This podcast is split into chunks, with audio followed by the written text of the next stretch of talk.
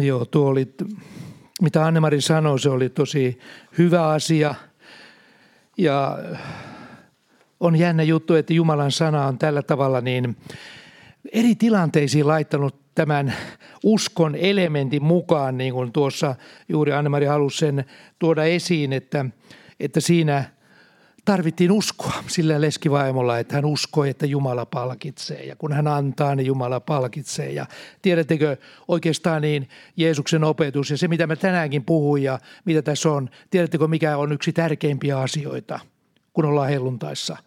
Ja tässä näin, nujertaa epäusko oikein nujertaa se epäusko. Koska ilman uskoa on mahdoton olla Jumalalle otollinen. Sen takia epäusko on kaikkein pahin juttu, mitä voi olla Jumalan työn eteenpäin menossa. Ajatelkaapa tuota, mitä me nyt tehtiin.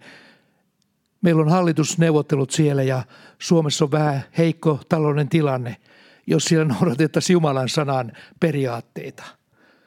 Ja tehtäisiin niin kuin sadat seurakunnat tekee vapaaehtoisilla uhreilla toimia, että koko Suomen kansa olisi yhtenä, yhtenä tällaisena, ymmärtäisi tämän periaatteen.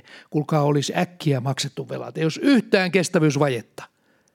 Katso, se on niin pienestä kiinni, mutta kun ei ole Jumalan sanan periaatteita, niin silloin täytyy vääntää ja kääntää ja tehdä vaikka mitä.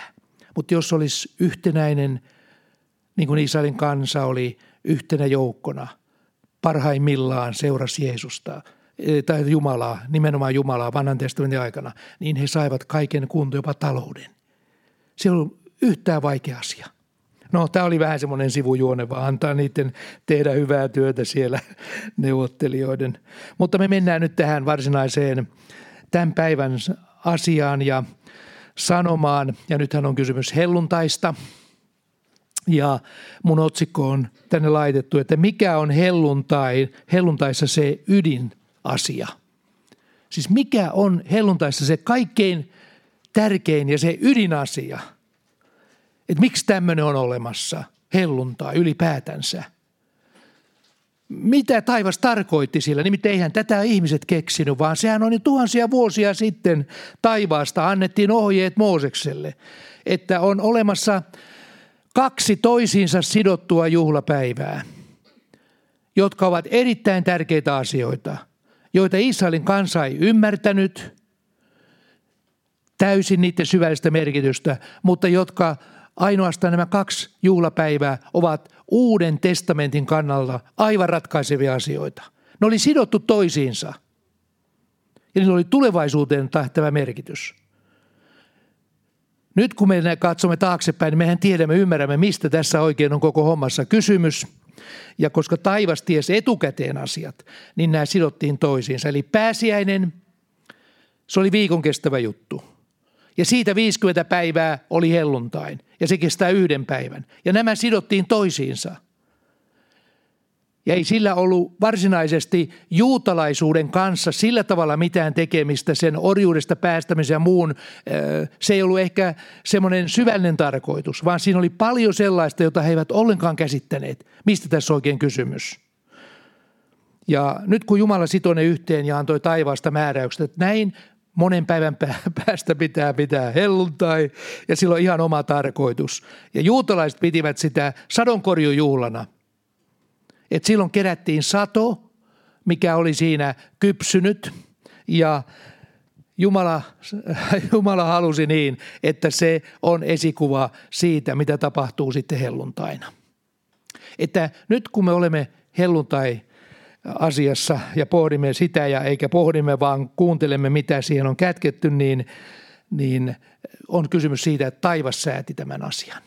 Että enempää eikä vähempää. Se on ihmisen keksintö – on se kyllä mahtava asia, että tuhansia vuosia tämmöisiä juhlapäiviä on vietetty ja sitten tulee niiden täyttymys yksi, kaksi. Ihan kirjaimellinen täyttymys, jossa selitetään se, että mitä se käytännössä oikein tarkoitti. Ja sitten tuli helluntai-tapahtumat ja siitä alkoi aivan uusi aika. Siis helluntaistahan alkoi kokonaan, osittain pääsiäisestäkin, mutta myös nimenomaan helluntaista. Siitä alkoi aivan uusi juttu. Ei Jeesuksen syntymästä, siinä on minkäänlaista juhlapäivää. Kukaan ei tiedä milloin hän syntyi. Eikä se ollut oleellista, vaan se mikä oli se päätös. Tähän liittyy Jeesuksen elämän päätösasioihin pääsiäinen helluntai. Ja kun, hän oli, kun ne oli saatu hoidettua, sen jälkeen alkoi uusi aika, niin kuin me laulettiin tuossa. Uusi aika on alkamassa. Ja, ja siihen liittyy tämä koko, koko helluntai-sanoma. Tuo oli kysymys murrosvaiheesta. Ja se on äh, sellainen, joka, joka murrosvaihe on aina niin, että vanha jää taakse, se ikään kuin hylätään. Se oli niin radikaali tämä juttu, että mitään vanhasta ei saanut ottaa. Se täytyy kerta kaikkiaan leikata poikki. Ja sitä valmistettiin tätä hommaa kolme vuotta. Se oli se aika, mikä kesti, kun Jeesus opetti opetuslapsiaan. Kolmen vuoden aika. Se oli prosessi, jossa ikään kuin heitä valmistettiin, olivat tosi epäuskoisia, tosi raakileita ja kolme vuotta teki jo paljon asiassa, mutta ei se vielä ollut lopullinen päätös sille, että he saattuvat astua uuteen aikaan. Tarvittiin ihan vielä jotakin muuta. Ja se, että he eivät saaneet aloittaa sitä uutta aikaa. Sen perusteella, että oli kolme vuotta he olivat Jeesuksen kanssa. Jos se olisi aloitettu siitä, kun Jeesus lopetti opettamisensa – ja hän oli pääsiänä, kuoli siinä. Siitä olisi tullut fiasko. Jos heidät olisi laitettu siitä vaan julistamaan evankeliumia ja menemään eteenpäin, sehän olisi täys katastrofi. Ensimmäinen herä kysyi, mitä ne olisi julistanut? Ei ole mitään sanomaa. Lähettää ihmisiä ympäri maailmaa ilman mitään sanomaa. Heidän sanomansa oli Jeesuksen ollessa maan päällä. Heillä oli sellainen sanoma, joka ei kelvannut ollenkaan mihinkään evankeliumin julistamiseen – se oli vain Israelin kansalle tarkoitettu sanoma ja se oli yksi ainoa lause. Jeesus sanoi tällä tavalla, että sanokaa ihmisille, Jumalan valtakunta on ollut tullut lähelle heitä. Mutta kuka sitä voi oikein käsittää? Mikä se semmoinen on? Ja sehän liittyy Jeesukseen. Hän toi taivaasta jumalallisen sanoman. Se valtakunnan sanoma tuli lähelle heitä, mutta ei sillä voinut lähteä maailmaa evankelioimaan. Kukaan ei ole yhtään mitään, mitä tehdään. Ja toisekseen niin niin eihän heillä ollut myöskään minkäänlaista voimaa. Siis ennen kuin he saattoivat lähteä, oli kaksi asiaa oltava kunnossa. Sanoma, mitä ei julistaa, ja toinen, että he saavat voiman sen sanoman julistamiseen. Nämä kaksi asiaa oli sellainen ydinasia tässä pääsiäisessä ja nimenomaan helluntaissa – kun sanotte, että ei saa lähteä ennen kuin se helluntainkin juttu on tapahtunut.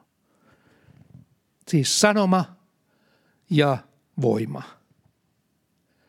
Ei, ei Jeesus kertaakaan sanonut mitenkään näistä armolahjajutuista ja muista siellä. Ei hän niistä puhunut sillä tavalla, muuta kuin lähetyskäskyssään sitten sanoi, että te laitatte että sairaat parannatte niin kuin hänenkin aikanaan paransivat sairaita. Ja se oli heille niin kuin semmoista yleistä aivotulosriivaa ja tällaisia näin ja tämmöisiä ihmejuttuja. Mutta se varsinainen sanoma, miksi he eivät saaneet lähteä, ei ollut tämä armolahjajuttuun liittyvä, vaan se oli voima ei olisi kestänyt, jos se olisi tapahtunut jotakin aivan radikaalia helluntaina.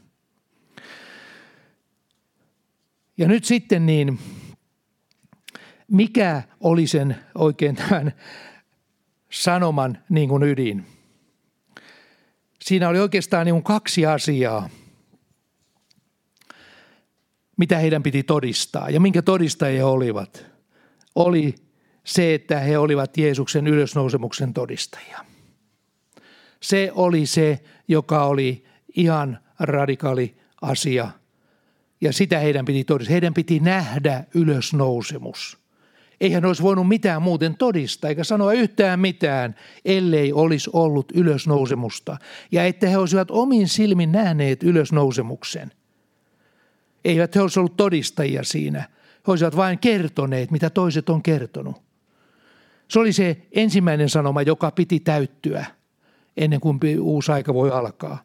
Ja toinen oli sitten se, että mitä siitä jos todistaa ylösnousemuksesta, eihän siinä ollut oikeastaan, miten se liittyy meihin ihmisiin. Joku kuoli ja nousi ylös haudasta, ihmeinen asia sinänsä, mutta ketä se, mitä, mitä siinä on sanomaa? Ei yhtään mitään. Mutta sitten se toinen sanoma, mikä siihen liittyy, oli se, että, että Meillä on oikeus Jeesuksen nimessä ja veressä julistaa syntien anteeksi antamus. Tuli siis sovitus. Se oli se, joka oli se kaikkein tärkein ja se näkyy siinä Pietarin, Pietarin puheessa helluntaina. Se on apostolin teko 4.12, kun Pietari sanoo tällä tavalla. Ei ole pelastusta yhdessäkään toisessa, sillä ei ole taivaan alle muuta nimeä annettu, jossa meidän pitäisi pelastumaan. Tämä oli se radikaali sanoma oli siis kaksi sanomaa olla todisteena ylösnousemuksesta ja sitten pelastuksesta. Mutta ei näitä voitu, kuulkaa, lähteä viemään tuosta vaan. Yksi, kaksi sanotaan, että lähtikääpäs tonne painattamaan ympäri Rooman valtakuntaa jonkun epämääräisen sanoman kanssa. Vaan kyllä siinä täytyy olla ytyä takana. Ja se vaati helluntain. Ei edes pääsiäinen riittänyt siihen. Se oli, se oli oltava helluntai koko tämän asian eteenpäin viemiseksi. Ja sen takia Jeesus sanoi, että turha teidän on vielä lähteä mihinkään. Kyllä te sitten tiedätte, kun se aika tulee, sitten lähdette ja viette sanoman. Ja silloin sillä on menestys. Ja se, mikä siinä oli vielä sitten oleellista siinä helluntaissa oli se, että he saivat rohkeuden, poikkeuksellisen rohkeuden viedä eteenpäin tätä sanomaa. Se oli helluntain, te saatte voiman. He tiesivät sen, että jos ei tätä aluetta tule, niin he ovat kohta kaikki vainajia. Niin rankkaa oli juutalaisuuden, juutalaisuudessa ajattelu, harhaoppeja muita vastaan. Siellä Mooses käski kivittää kaikki tällaiset, jotka veivät ihan harhaan ja jotakin muuta julistivat kuin mitä oli Mooseksen lakiin liittyvä asia. Ja he tiesivät sen. Ja kyllähän siellä kivitettiinkin Stefanus – Jaakob menetti päänsä. Siis se oli todellinen uhka, jos he tällaisia asioita rupeavat julistamaan. Että Jeesus on noussut ylös kuolleista, eikä missään muussa nimessä ole pelastavaa voimaa, edes Mooseksen laissa. Niin sehän olisi ollut katastrofi. Siihen tarvittiin, kuulkaa, erikoinen Jumalan voima, että he pystyivät sen toteuttamaan rohkeasti niin, että he eivät edes pelänneet kuolemaa. Se, semmoinen voima piti tulla – että kuoleman pelko häviää. He ovat valmiit tekemään ihan mitä vaan. Ja siinä mielessä on hyvin radikaalia tämä helluntai-sanoma. No tässä on ihan lyhyesti tausta tähän, mistä mä tässä nyt sitten puhun, että ymmärretään se, että ei tämä helluntai nyt ihan ollut tosta vaan tosta vaan, että, ja sanoman vieminen tosta vaan, että kyllä se vaati erittäin sellaisen määrätietoisen päämäärän Jumalalta, suunnitelman ihmisten keskellä ja 12 apostolin kohdalla, jotta tämä homma menisi eteenpäin. Saati sitten meidän kohdalla. Siinä vaaditaan, kuulkaa, tiettyjä askeleita, että me voidaan olla todella Jumalan käytössä näillä alueilla. Ja mä otan tästä ihan, jotta me ymmärretään tämän helluntain merkitys – niin mä otan, menen ja kuvan vähän näitä vaiheita, mitä siinä oli, kun Jeesus alkoi opettaa opetuslapsiaan. Eli se kolmen vuoden aika. Ei se riittänyt kolmen vuoden opetuslapseusaika. Siis nyt puhun siitä ajasta, kun he olivat ehtoollisella ja siitä sitten taaksepäin kolme vuotta. Ei se opetusaika olisi riittänyt heille perustaksi lähteä julistamaan evankeliumia. Siellähän Jeesus opetti heitä taivaan ajattelulle, taivaan periaatteille. Ja vaikka he paransivat sairaita, Jeesus antoi nimensä käyttöön. Ei sekään tehnyt heistä mitään apostoleita. Sellaisia, että he olisivat voineet tosta vaan lähteä vaikka äh, ja tonne Aasiaan, mihinkä hyvänsä ympäri maailmaa, edes Rooman valtakunnan alueelle. Vaan kyllä se vaati, vaati todella niin ihan jotain muuta. Se oli vasta semmoinen pohjustus – maailman evankelionta ajatellen. Ja se, sitten siihen saakka heillä ei ollut mitään sanomaa, niin kuin mä sanoin. Ei ollut kolmessa vuodessa tullut mitään sanomaa. Miksi, mihinkä tämä oikein tähtää? Eivät he itsekään tienneet. Jumalan valtakunnan on tullut lähelle. Ja he käsittivät sen niin, että Jeesus perustaa tai vastustaa Rooman valtakuntaa Ja heistä tulee sitten siinä jonkinlaisia viskaaleita. Ja he saavat sitten siinä Messiaan sivussa olla jota, jotakin tämmöisiä ministerin tasoisia ihmisiä ja hoitaa tätä kaikkea. Rooman valtakunta ikään kuin menettää merkityksensä juut, juutalaisten kohdalla. Tämmöinen ajattelu heillä on. Milloin sinä rakennat sen valtakuntasi? Tässäkö ajassa vai joskus tulevaisuudessa? Koko ajan heillä oli tämä mielessä tälläkö ajalla vai joskus tulevaisuudessa. Tämmöisiä pyöri heidän päässään. Ei heistä olisi minkään sanoman viejiksi, sellaisiksi, mitä Jumala oli tarkoittanut ollut tuossa vaiheessa. Niin kuin mä sanoin, se olisi ollut täydellinen fiasko. Mutta Jumala ei jättänyt sitä fiaskoon tätä hommaa, vaan seuraava vaiheaan siinä oli sitten, jotta päästiin suunnitelmassa eteenpäin. Lähestyttiin jo tätä huipentumavaihetta, että saatiin koko tämä paketti kasaan – ja piti olla sanoma ja se oli sitten tarvittiin ristiin naulitseminen. Tarvittiin se, että Jeesus kuoli ristillä.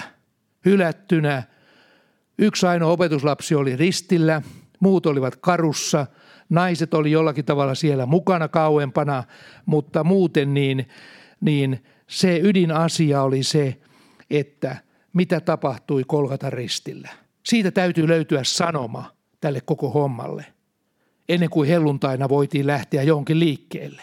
Ei Pietari sanonut sanaa suustaan, jos ei tätä hellun, ristin sanomaa olisi ollut, eli sovituksen sanoma ollut. Siellä sanotaan tällä tavalla korintolaiskirjeessä, toinen korintolaiskirje 8, 5 ja 19. Siinä sanotaan tällä tavalla, sillä Jumala oli Kristuksen ja sovitti maailman itsensä kanssa, eikä lukenut heille heidän rikkomuksiaan, ja hän uskoi heille sovituksen sanan. Tämä oli se ydinasia. Heille täytyy uskoa joku sanoma, ja se on sovitus, jonka he sitten veivät eteenpäin. Ja sitten seuraava vaihe siinä olikin sitten tämä hautausvaihe. Tuntui siltä, että kaikki ikään kuin kuoli – Jeesus haudattiin ja hän oli kolme päivää haudassa ja aidosti opetuslapset eivät uskoneet, että hän nousee sieltä. Se käy niin monesta kohdasta ilmi. He kaikki itkivät. Olet kolme päivää, äh, juutalaiset viet itki siellä. Kuka itki sitä, että meni kolme vuotta hukkaan kalastushommassa? Se on mennyt eteenpäin kolme vuotta ja mä oon ihan, ihan jäänyt jälkeen. Varmaan kalakki muuttunut sinä aikana ja kaiken näköistä, mitä heillä siinä olikin, kellä mitäkin. Saivat vaan pilkkaa osakseen, että tämmöisen takia jätitte ammatin ja seurasitte kolme vuotta miestä, joka kuoli ja haudattiin. Ja niin edelleen. Ja mitä sitten kun Juli oli uskon, että hän vapauttaa roomalaisten vallasta. Sekään ei tapahtunut. Eikä oikeastaan tapahtunut yhtään mitään muuta kuin hauta.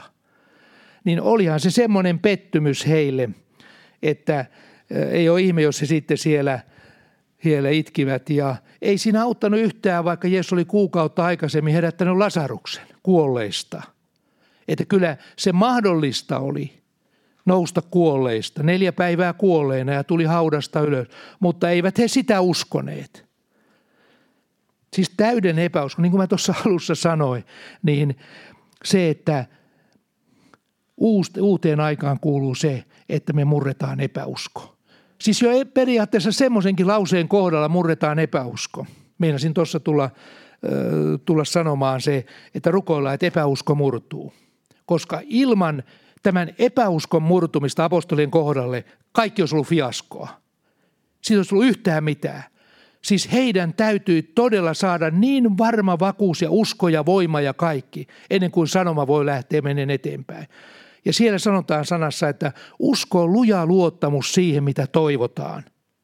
Jos me toivotaan herätystä, jos me sitä etsimme ja rukoilemme, niin jos täällä on porukkaa suurin piirtein niin, että en mä siihen usko, mutta mä rukoilen kun toisetkin on, tai ainakin kuuntelen kiltisti, mutta en mä siihen usko. Ei Jumala koskaan tehnyt mitään mun elämässä, eikä aikaisemmin, eikä meidän lähipiirissäkään, eikä Suomessa, eikä muualla kovin merkittävää. Miksi mä tällaista rukoilen? Tiedättekö, tällainen epäusko täytyy murtua. Se täytyy murtua apostolien kohdalla ja meidän kohdalla. Jos me rukoilemme, Usko on luja luottamus siihen, mitä toivotaan. Me toivomme herätystä ja me rukoilemme sitä ja meidän tulee uskoa, että eräänä päivänä Jumala vastaa. Anokaa niin teille annetaan. Se on uskoa, jos me sanomme, että se on totta. Ja jos puolet on sillä, että en mä usko tohon, niin se on aika kova työ. Ollaan siinä Nasaretin ja Kapernaumin välissä. Siinä huojutaan puolelle ja toiselle, että uskoa, ei uskoa ja muuta. Mutta joka tapauksessa niin tämä epäusko täytyi murtua opestuslasten kohdalla. Se oli selvä. Ei, ei semmoista joukkoa voinut mihinkään laittaa, mikä oli silloin, kun Jeesus oli audassa. Ja sitten kun tuli ylösnousemus, mua itseeni ainakin tämä koko tämä tausta tässä näin. Se joten niin toisaalta vapautti, toisaalta antoi ymmärrystä siihen, että hyvänen aika, nekin olivat ihmisiä, vajavaisia. Jos Jumala heidän kauttaan pystyy toimimaan, hän pystyy meidänkin kautta toimimaan. Aivan yhtä ja samalla tavalla, kun me rukoilemme ja uskomme siihen, että Jumala kuulee rukouksia. Jos emme siihen usko, niin sitten on paras olla ihan hiljaa. Eihän ole mitään järkeä puhua. Käyttää aikaansa hukkaa ja rukoile Jumalaa. Jumala ilmestyy meidän keskellä. Anna väkevän tuulen puhaltaa meidän maassamme, jos me emme edes usko siihen. Mutta ylösnousemuksen jälkeen, niin tämä on, tämä on meille lohduttava, että kyllä hekin olivat aikamoissa epäuskossa. Mutta Jumala piti huolen siitä, että hän ikään kuin nujersi sitä epäuskoa ja Jeesus teki siinä työtä.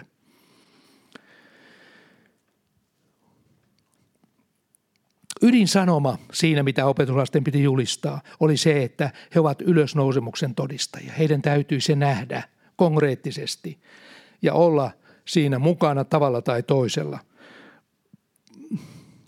Ja Jumala kun tekee tällaisen, tällaista työtä tässä näin, niin se on, se on todella niin, se on mahtavaa, miten hän ikään kuin vie siinä pikkuhiljaa ihmisiä eteenpäin – kun naiset menivät haudalle ja kertovat siitä, että he olivat nähneet Jeesuksen, niin, niin apostolit eivät sillä tavalla uskoneet sitä ollenkaan.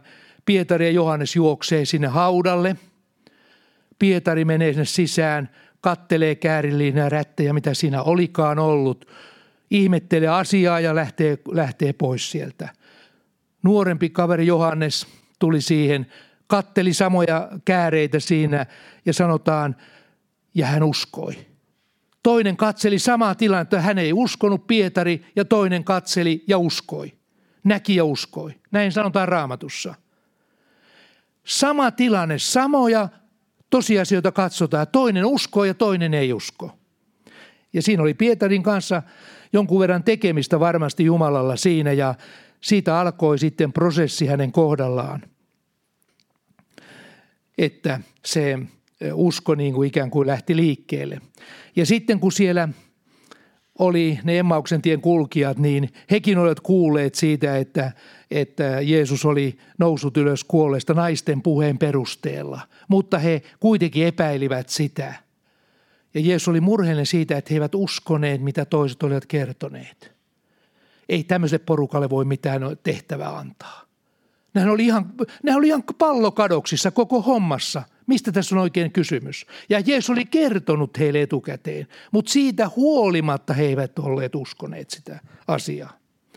Että täytyy sanoa, että kyllä, kyllä se pienestä lähtee, kuulkaa tämä tosi evankeliumi liikkeelle.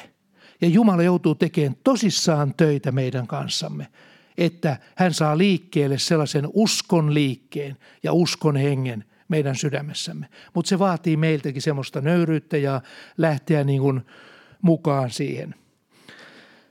Ja sitten seuraava vaihe, siinä oli sitten 40 vuorokautta Jeesus, Jumala oli päättänyt sen 40 vuorokautta Jeesus on täällä maan päällä uudessa ruumiissa, ilmestyy opetuslapsille siellä, puhuu heille, kertoo heille asioista. Ja vaikka hän ilmestyy opetuslapsille – eikös nämä pojat lähtenyt Galilean kalaan? Mulla on semmoinen käsitys, että ne ei oikein uskonut, että tästä ei tule yhtään mitään, tästä koko hommasta. Epäilivät sitä, vaikka hän oli ilmestynyt lukittujen ovien taakse sinne ja sitten toiset lähti kalaan, seitsemän lähti kalaan Galileaan, Jeesus perässä ja ilmestyi siellä sitten heille ja puhui heille tästä asiasta, että mitä piti tehdä. Testasi Pietaria siellä – ja, ja tällä tavalla ja sai heidät palaamaan takaisin Jerusalemiin. Tämä oli se tilanne. He seilas siinä välissä tällä tavalla ennen helluntaita ja olivat täysin ihmeissään.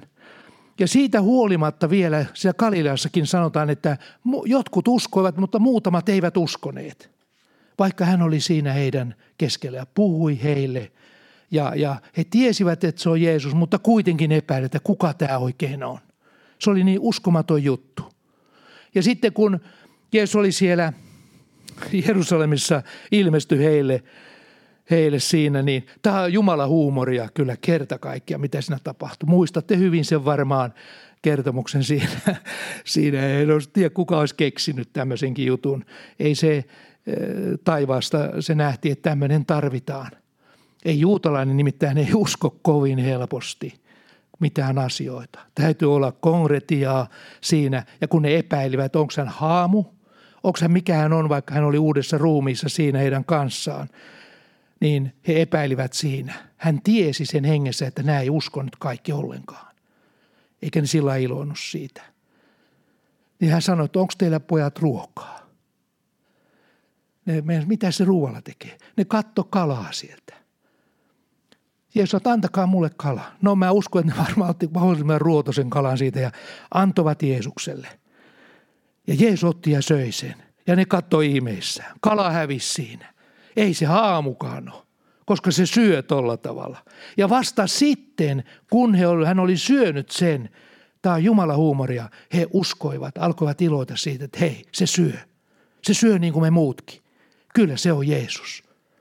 Silloin uusi ruumis vaan, ihan erilainen kuin mitä meillä on. Ja näin se alkoi toimia. Et siinä, oli, siinä oli ihan, joku voisi ajatella, että tämmöistä ei kannata edes mainita tuommoista asiaa. Ei kukaan historian kirjoittaja tällaista mainitse.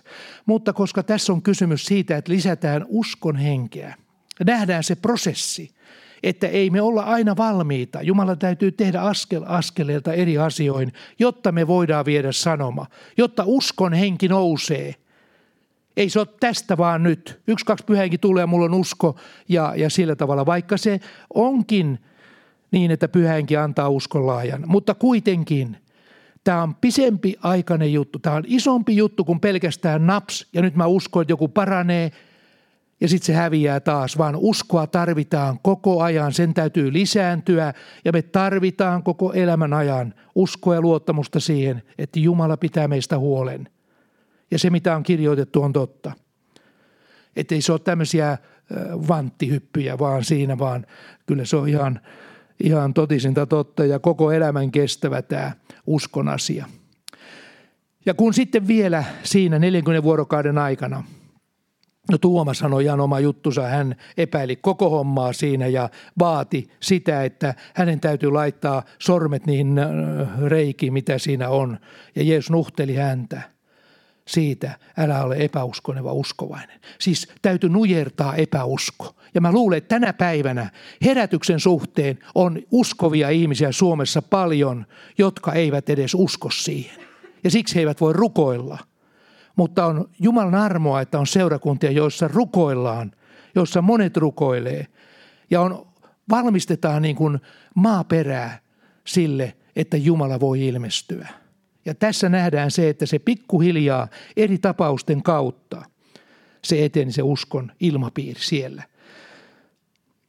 Ja siinä vielä sitten niin Jeesus ilmestyi viidelle sadalle kaiken kaikkiaan, että oli iso joukko ihmisiä, jotka näkivät hänet kuoleman ylösnousemuksen jälkeen elävän ja toimivan heidän keskuudessaan niin kuin apostolin teko 1 ja 3, Luukas kirjoittaa tämän, e, hän oli saanut sen toiselta, hän ei ollut paikalla. Niin hän kirjoittaa apostolin teko 1 ja 3, ja jolle hän myös kärsimisensä jälkeen moninaisten epämättömien todistusten kautta osoitti elävänsä ilmestyen heille 40 päivän aikana ja puhuen Jumalan valtakunnasta.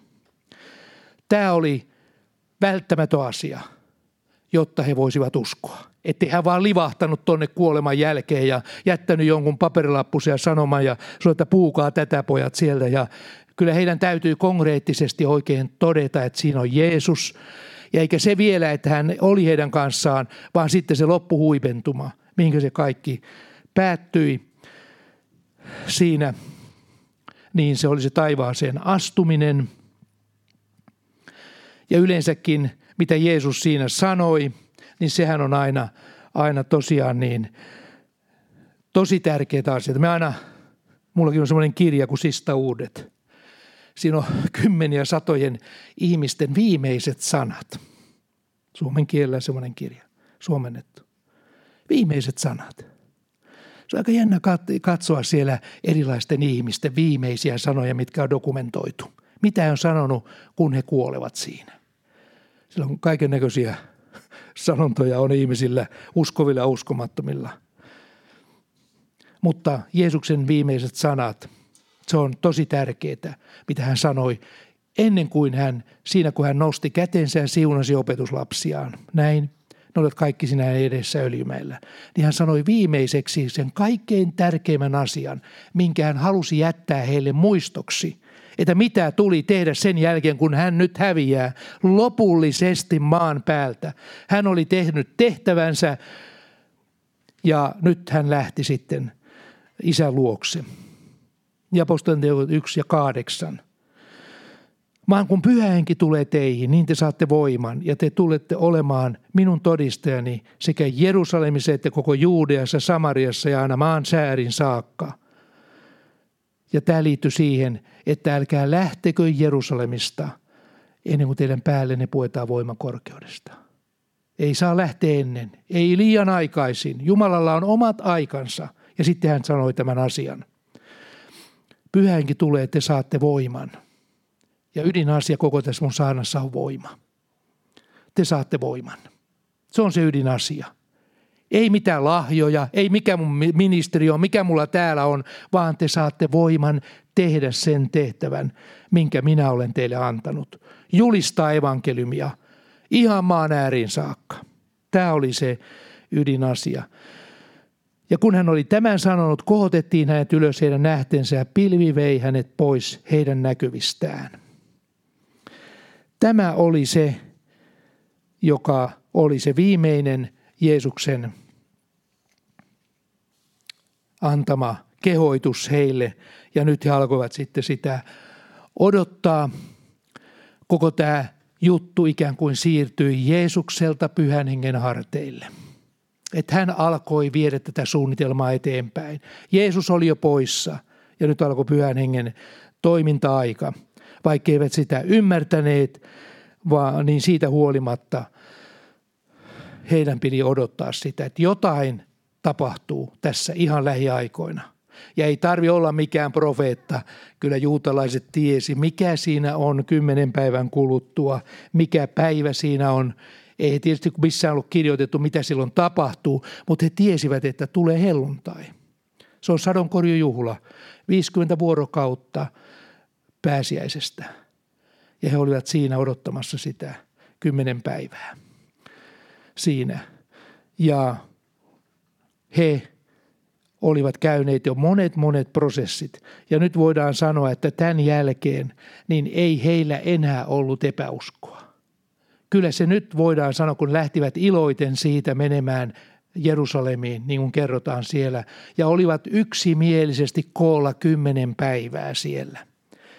Ja ehkä siellä käsiteltiin kaikki ne asiat, mitä tuli käsitellä, vahvistettiin toisia siinä uskossa ja vahvistettiin siinä, että se oli sittenkin totta, että tämä on aivan ihmeellinen suunnitelma, minkä Jumala on tehnyt. He vahvistivat siinä ja odottivat sitä, mitä helluntaina tapahtuu, tietämättä tarkalleen, mikä siinä on se ydinasia, mutta tiesivät, että saavat voiman. Ja sanomakin alkoi olemaan jo kyllä koko lailla selkeä – enää ei tarvinnut mitään sanoman suhteen.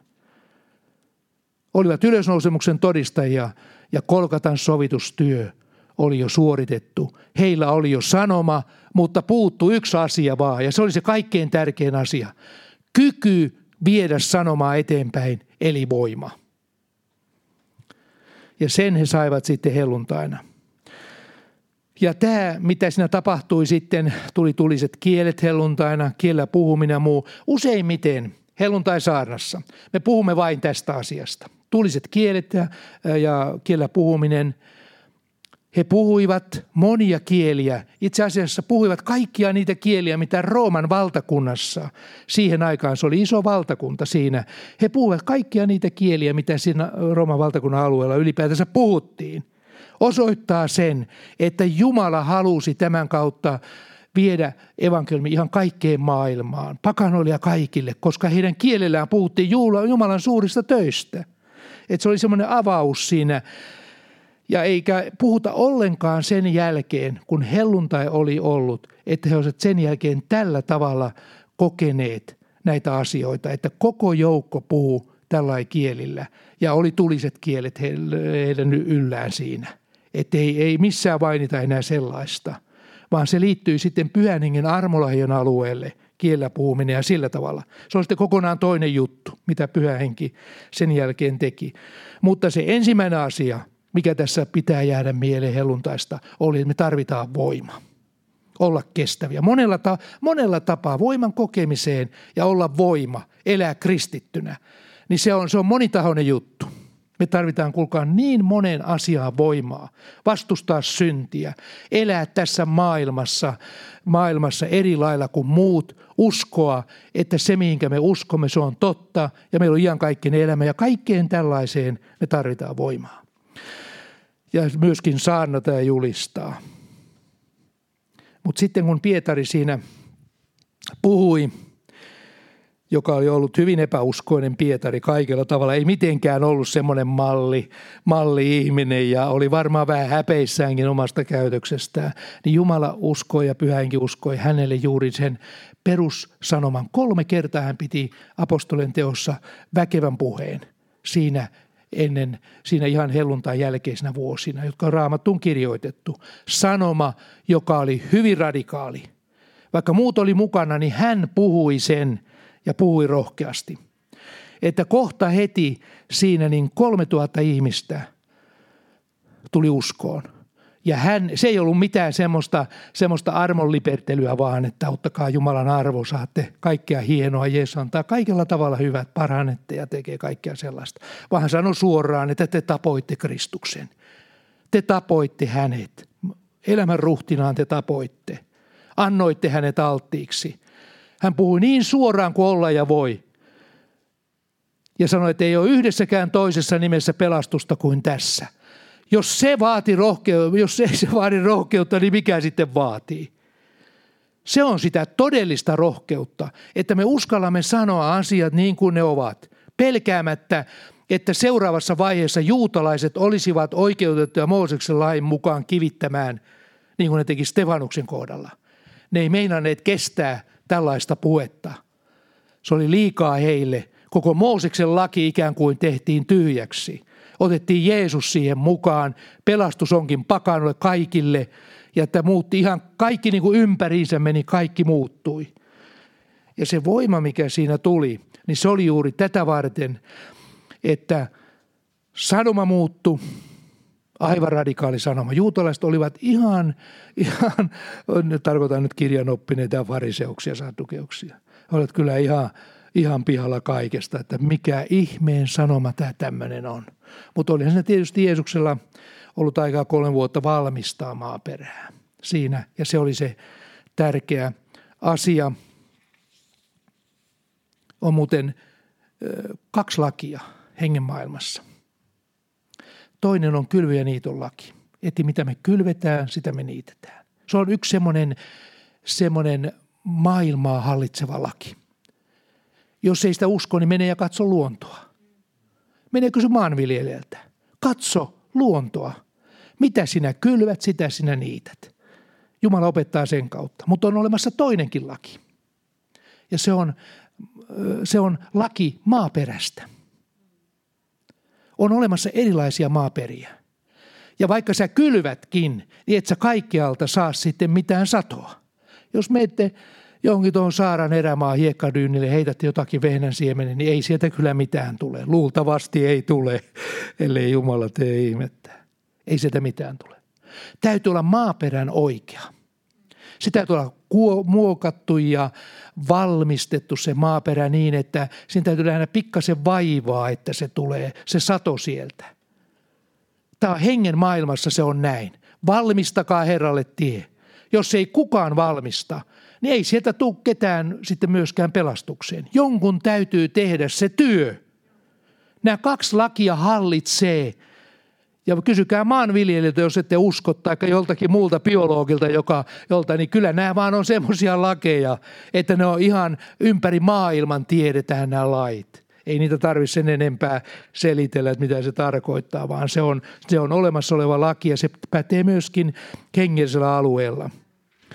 Ja nyt kun Jeesus oli muokannut maaperän, niin nyt Pietari sai siellä todella väkevästi nähdä, että se sato kantaa hedelmää. Ja hän siellä julistaa apostolin 2, 21, että ja on tapahtuva, että jokainen, joka avuksi huutaa Herran nimeä, pelastuu. Kauhistus kirjanoppineille ja fariseuksille. Että eikö Mooseksen lain noudattaminen olekaan se. Tähän on ihan harha oppia. Ja se vaati rohkeutta että julistaa tällaista harhaoppia heidän mielestään, että Jeesuksen nimessä on pelastus. Ja sen takia Jeesus sanoi, että te kyllä tarvitsette voimaa. Ei, ei tämmöiset, ei, ei teistä ole mihinkään, jos ei tässä tule jonkunlaista muutosta tuohon nimenomaan tällä voiman ja rohkeuden alueella. Ja niin siinä tapahtuikin. Että se oli aivan uusi sanoma. Että se ei ollut itsestään selvä, vaan hekin joutuivat käymään läpi sen, että jos mä tällaista julistan, niin he voivat tehdä ihan mitä vaan. Heillä on uskonnollinen oikeus Mooseksen lain mukaan tehdä ja surmata heidät. Se on he oikeus, vaikka he eivät sitä käyttäneet normaalisti. Stefanus oli poikkeus ja Jaakob oli eräs poikkeus. Että se ei ollut ihan sillä tavalla kovin, mutta kuitenkin Sauluksenkin, eli Sauluksenkin kohdalla, niin hänkin oli mukana niissä tilanteissa, jos surmatti uskovia. Että kyllä se oli siellä kytemässä, mutta se ei ollut niin kuin Rooman vainot, iso vaino, että koko uskovien joukko surmataan, vaan se oli sieltä täältä muutamia tällaisia aktivisteja – joutui kuolemaan ja se vaati voimaa. Se vaati rohkeutta.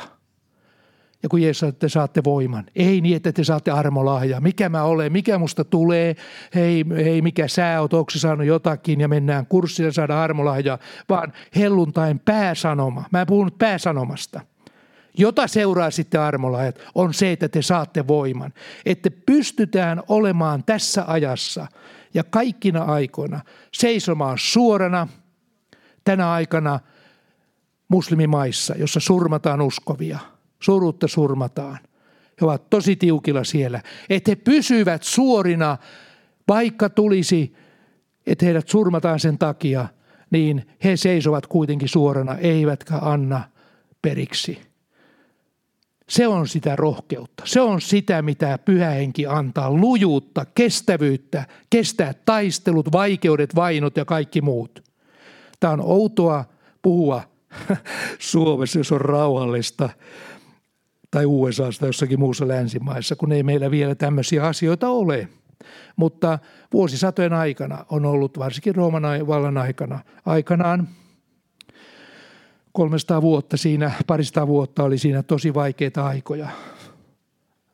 Tuhansia, kymmeniä tuhansia, satoja tuhansia uskovia surmattiin. Oli tosi rankkoja vainoja siinä tarvitte jotakin muuta kuin vain, vain tuota jotakin kokemuksia. Siinä tarvittiin lujuutta ja voimaa. Ja sitä me tarvitaan ja se on se, on se ydinsanoma. Väheksymättä ollenkaan pyhän hengen muita lahjoja. Mä korostan vain sitä, mitä Jeesus sanoi. Te saatte voiman. Sitä mekin tarvitaan. Vaikkei vielä olla, olla vainojen jutussa eikä muuta, mutta me emme koskaan tiedä, mihinkä maailma tulee menemään. Ja he joutuivat rukoilemaan tätä asiaa, että he kestäisivät. Apostolien 4.29 sanotaan tällä tavalla. Herra, katso heidän uhkauksiansa ja anna palvelijasi kaikilla rohkoilla puhua sinun sanasi. Eli ei se ollut vain itsestään selvää, että siinä he voivat puhua niin voimakkaasti kuin he puhuvat, koska siinä oli koko ajan uhka päällä, vaan hekin tarvitsi voimaa siihen – ja rohkeutta ja koko ajan ikään kuin täyttyä Jumalan hengellä siinä ja olla valmiita ihan mihin vaan. Ja kyllä se sitten oli niin, että kun tällainen voima oli apostoleiden yllä, niin kyllä sen havaitsi myöskin fariseukset ja muut. Eivät he voineet olla huomaamatta sitä, että mikä, mikä tekee näistä miehistä näin rohkeita. Vaikka he tietävät, että he ovat vankilassa välillä ja voidaan tehdä ihan mitä vaan, niin siitä huolimatta he rohkeasti julistavat. Eivätkä välitä yhtään siitä, että heidän henkeänsä uhataan. Se oli ihmetyksen aihe, niin kuin täällä sanotaan. Apostolien teko 4.13. Mutta kun he näkivät Pietarin ja Johanneksen rohkeuden ja havaitsivat heidän olevan koulun käymättömiä ja oppimattomia miehiä, he ihmettelivät. Ja tämä rohkeus, mikä tulee pyhäningin kautta, se on ihmetyksen aihe. Se on se, mitä seurakunta tarvitsee. Lopun aikaa kohden, kun mennään, me tarvitaan juuri tätä, että Jumalan voima ilmenee tällä tavalla. Nyt tietysti voidaan ajatella näin, että mikä siinä on, että kun helluntaina oli nyt nämä kielet, ja niin kuin mä sanoin, ei puhuta enää seuraavasta päivästä mitään sellaisesta kieliryöpystä, kielikylvystä, jota he saavat kokea, semmoista tuulista, eikä myöskään niin sitten tule liekeistä eikä muista. Niin mikä on se, että, että kun sanotaan, että tuuli puhaltaa missä tahtoo ja te kuulette sen huminan, niin se on totta, että niin kuin tässä tuli esille aikaisemminkin jo, pyhä henki liikkuu. Hän tulee ja hän menee. Mitäs me sillä väliajalla tehdään sitten, kun hän menee, eikä tulekaan? Pyhä henki jää olemaan sinne paikkaan, missä on avoimia sydämiä. Hän ei koskaan lähde kokonaan pois. Se jää, se hengellinen ilmapiiri jää siihen yhteisöön, ikään kuin nauliutuu siihen.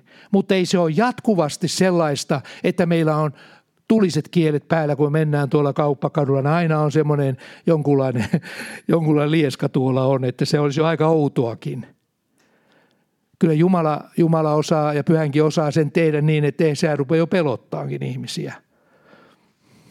Jos siellä tämmöisiä rupeisi kulkemaan. Ei se ole se tarkoitus, vaan se oli osoitus siitä pyhän hengen tulesta ja voimasta, jonka he saivat, joka näkyi, että he eivät pelänneet ihmistä, ihmisten mielipidettä, eikä mitään fariseuksia eikä koko sitä uskonnollista yhteisöä, missä he olivat, vaan – Silloin toteutuu se sana, mitä me olemme rukoilleet johon Pirjokin viittasi. Apostolien tekojen 9.31. Siinä sanotaan se, mitä me olemme rukoilleet. Että se olisi meidän seurakunnan keskellä tällainen ilmapiiri ja henki – koska kukaan ei voi olla virittyneessä tilassa jatkuvasti joka päivä olla kokouksissa ja on niin, että siinä, siinä Jeesuksen piti sanoa apostolille, että levätään vähän, huilataan vähän, että hänkin väsy välillä. Ja apostolit väsy ja kaikki väsy. Että eihän se ole tarkoitus, että me ylitetään sitten kaikki nämä ruumiin voimat yli, yli monin kerroin, mitä meillä on annettu, vaan siellä sanotaan näin – seurakunnasta ja se rakentui ja vaelsi Herran pelossa ja lisääntyi pyhän hengen virvoittavasta vaikutuksesta. Tämä on se ilmapiiri, mikä jää siihen, kun pyhä henki tulee, sitten se menee, tulee taas ehkä toisen kerran eri tavalla ja taas menee. Emme me voi sitä kahlita, että täällä aina verhot huojuu ja aina humisee ja aina on liekkeä ja kaikkia muuta. Ei se sitä ole, vaan että meille jää Jumalan läsnäolo. Ja siinä läsnäolossa tulee Herran pelko. Että me emme enää uskalla tehdä mitä hyvänsä. Ja pyhänkin viihtyy semmoisessa ilmapiirissä, se on sydänten asenne. Sydämiään tässä ikään kuin, siellähän sitä pyhänkin asuu. Ihmisten sydämissä, jos on epäusko, kova epäusko, en mä usko mihinkään – että täällä joku muu ilmastointi pöllyttää ja tekee vaikka mitä verhoja ja muita ja kaikki, että se humisee joku täällä muu. Ei täällä ole mitään. Se epäusko täytyy nujertaa ensin. Se täytyy olla niin, että se ei enää, me uskomme kaiken sen, mitä Jumala tekee. Kiitämistä Jumalaa ja koemme Jumalan voimaa vastustaa vihollista ja elää tänä vaikeana aikana uskossa. Ja se on tämä läsnäolo. Ja siihen liittyy sitten vielä ihan tämmöiseen Jumalan läsnäoloon seurakunnan keskellä. Siihen lisääntyy sisältyy sitten monia tällaisia asioita, jotka, jotka ovat niin hyvin tärkeitä. Se olisi liian laaja alue ruveta käsittelemään sitä tarkemmin ja se ei kuulunut tämän päivän tähän varsinaiseen tekstiin, mutta sen sanoisin vaan tässä ihan lopuksi, että kun olemme seuranneet hengellisiä ohjelmia tuossa, tuossa niin nimenomaan ulkomaisia kanavia, niin, niin ne on, se on hyvä, hyvä ikään kuin ikkuna nähdä, että missä mennään tänä päivänä hengellisessä ilmapiirissä. Ja me ollaan ihan samassa veneessä kuin mitä muutkin seurakunnat ympäri maailman ei ole missään tällä hetkellä sellaista kirkasta herätyksen sellaista piikkiä, missä Jumalan tuuri erikoisesti menisi. Voi olla joitakin seurakuntia, joissa Jumala vaikuttaa enempi ja näinhän aina tulee olemaan. Jossakin enempi, jossakin vähempi ja muuta. Mutta sellaista maanlaajuista, ihan semmoista apostolisen ajan herätystä ei ole missään. Ei ole Amerikassa eikä Euroopassa. Mä nyt puhun lähinnä näistä maista.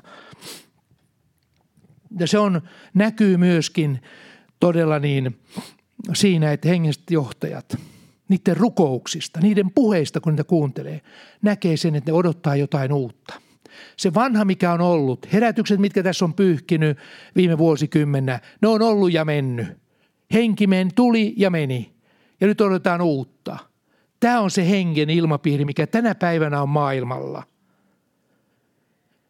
Ja sitä ne janoo, sitä ne rukoilee ja ne ymmärtävät sen, että tämä ei ole nyt kiinni, kuulkaa, tohinasta ja touhusta.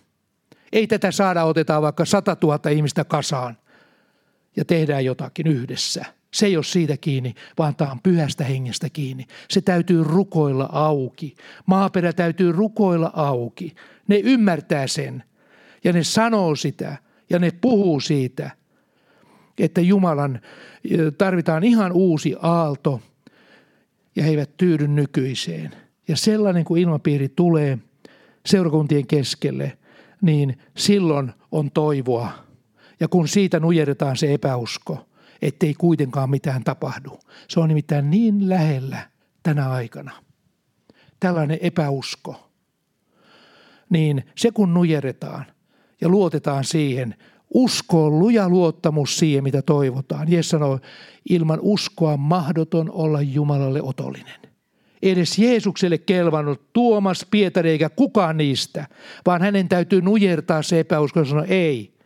Teidän täytyy uskoa, luottaa siihen, että kun minä sanon näin, että näin tapahtuu, niin te otatte vasta, ettekä aina ajattele järjen kautta asioita. Ja tämä on semmoinen, semmoinen asia, joka tänä päivänä, niin sitä on vaikea ylläpitää uskon ilmapiiriä tällaisena aikana, kun media valtaa alaa. Se on yhtä, sanoisiko, voimakas vihollinen kuin oli juutalaisuus apostolien kohdalla. Siis media, yleinen mielipide ja kaikki muut. Jos sä teet jotakin, jos Jumala tekee jotakin, saa varautua kaiken maailman roskaan saa ihan kaikki, kaikilla tavalla hyökätään kaikkia Jumalan työtä vastaan. Jos sä puhut, että seurakunta temmataan ylös, on ylös nousemo, niin sanot, että se on ihan huuhaata. Niin kuin Paavallekin sanottiin. Ei se, miten se voi olla mahdollista. Evoluutio mukaan ei ole mitään tämmöisiä. Kaikki, mihinkä kaatuu, siihen se maatuu. Ja joudutaan taistelemaan voimakkaasti tällaisia ajan henkiä vastaan. Ja siitä täytyy olla rohkeasti julistaa. Ei, vaan me uskomme ruumiin ylös nousemiseen ja iankaikkiseen elämään. Ja tiedätte, kun herätys tulee, siinä täytyy olla tämä vahva sanoma. Siinä täytyy olla semmoinen uskon sanoma ja uskon ote, että vaikka maailma sanoisi evoluutioteoreetikot sanoisi mitä hyvänsä, minä uskon, että on olemassa ylösnousemus ja iankaikkinen elämä. Ja mä uskon kaiken sen, mitä Raamattu sanoo. Jumala on luonut kaiken kaiken, minkä me näemme tässä. Ja se on se meidän sanoma ja tämä vaatii rohkeutta. Jos sulla on kuule kohta 10 000 jotakin Facebookia ja muita, saa nähdä pystynkö pitämään, että mä en näillä näkymillä ainakin halua olla missään tekemisissä. Minkään Facebookin kanssa. En anna yhteenkään paikkaa ole antanut nimeeni tähän mennessä ja yhä vakuuttuneempi on, etten annakaan. Joo, Ei kukaan saa mun, mun tietoja eikä kirjoita kellekään muuta kuin seurakunnan johtoryhmälle ja näille nyt ihan tämmöisille sukulaisille ja tommosia, semmoisia viestejä, jotka saa nyt ihan mitä vaan olla, mutta en halua lähteä mihinkään semmoiseen. Ihan tutuille voin laittaa viestiä ihan nyt asian takia, että, että ollaan samassa paikassa samaan aikaan, mutta muuten niin en halua lähteä mihinkään tämmöiseen yleiseen – koska sitä ei tiedä yhtään, mitä sieltä tulee ja minne se menee ja kukaan ei enää sitä hallitse. Meillä on semmoiset voimat tässä vastassa, että tämä vaatii rohkeutta, tämä vaatii lujuutta ja sitä, että, että Jumala pitää meistä huolen, pitää meidät pystyssä kuitenkin. Ja kun me etsimme Jumalan herätystä seurakuntana, että meitä todella Jumala kuulee, että nujeretaan se semmoinen epäusko – että ei se tule. Ei se ole ennenkään tullut, niin ei se tule nytkään. Ei se näin ole. Jeesus sanoi, että älä ole epäuskoneva uskovainen. Luota siihen, että kun te rukoilette pyhä henkeä, en mä sieltä kivellä teitä heitä. Ei Jumala ole sellainen. Ja kun me leipää pyydämme, ei hän anna sitten jotain muuta sieltä. Vaan kyllä hän antaa leipää ja hän haluaa, ja pyhänkin haluaa olla meidän keskellä. Mutta se vaatii, että epäusko nujeretaan että me ollaan kaikki yksimielisiä siinä asiassa niin pitkälle kuin voidaan olla. Ja puhumme uskoa. Se on se, mitä meiltä vähintään, meiltä niin kuin oikeastaan odotetaan. Ja kaikki tämä, mitä mä oon tässä puhunut, se lähtee sellaista pienestä. En mä sanoisi, että se on mikään laki, mutta kyllä se melkein näin on, että kaikki, kaikki No kyllä se melkein on laki, jos maanviljeltä kysytään, niin no kyllä ne istuttaa isoja puitakin ja tekee isot kuopat ja sillä, mutta yleensä lähtee siemenestä, pienestä. Pienestä, se, se geeniperimä, mikä siemenessä on, niin se alkaa kasvaa ja se on semmoinen aika turvallinen juttu. Se on yleensä näin. Harvemmin semmoisia isoja jötiköitä lyödään muuta kuin puistoihin saataan tehdä, mutta kaikki lähtee pienestä. Ja nyt mä sanon raamatun sanan, joka myöskin vaatii uskoa joka on siellä Sakarian kirjassa. Sillä kuka pitää halpana pienten alkujen päivän? Kuka se on? Kuka pitää halpana? Ei ainakaan Jumala, koska kaikki lähti niin pienestä Jeesuksen kuoleman jälkeen, niin kuin näitä näitte. Ennen kuin hän sai ne epäuskoiset miehet siitä muuttumaan. Kaikki lähti pienestä. Tuntuu, että kaikki kuolee. Kaikki kuolee mutta se olikin sen takia se kuoli, että voisi uusi tulla tilaan, ihan uusi varsi. Tämä meni jo melkein hautajaispuheen rinnalle, se, että korintolaiskirjeessä, en mä halua sitä nyt lukea tämä, mutta kuitenkin se varsi, mikä sieltä tulee, se ei ole enää se vanha erätys. Ei se ole enää se vanhanlainen, vaan siitä tulee aivan uusi, kun me kylvämme uudenlaisen siemenen. Ja siitä nousee sitten se, kun emme väheksy sitä pientä, mitä Jumala tekee. Olemme siinä uskollisia, niin meidät laitetaan paljon vartijaksi. Näin Jeesus opettaa. Ja tämä on taivaan periaate herätyksen ja kaiken muunkin suhteen. Ja nyt me tässä sitten lopetamme tämän saanausuuden tähän ja tosiaan rukoillaan tässä vielä ja Tiina, sulla varmaan on siinä ylistysryhmän kanssa. Ehkä voidaan ottaa tässä yksi laulu ja lähdetään sitten eteenpäin ja rukoillaan tässä vielä – tämän sanoman osalta, että se saisi jotenkin mennä meidän sisimpäämme ja tulla se perusajatus, mikä tässä oli, ydinasia koko helluntaissa, te saatte voiman.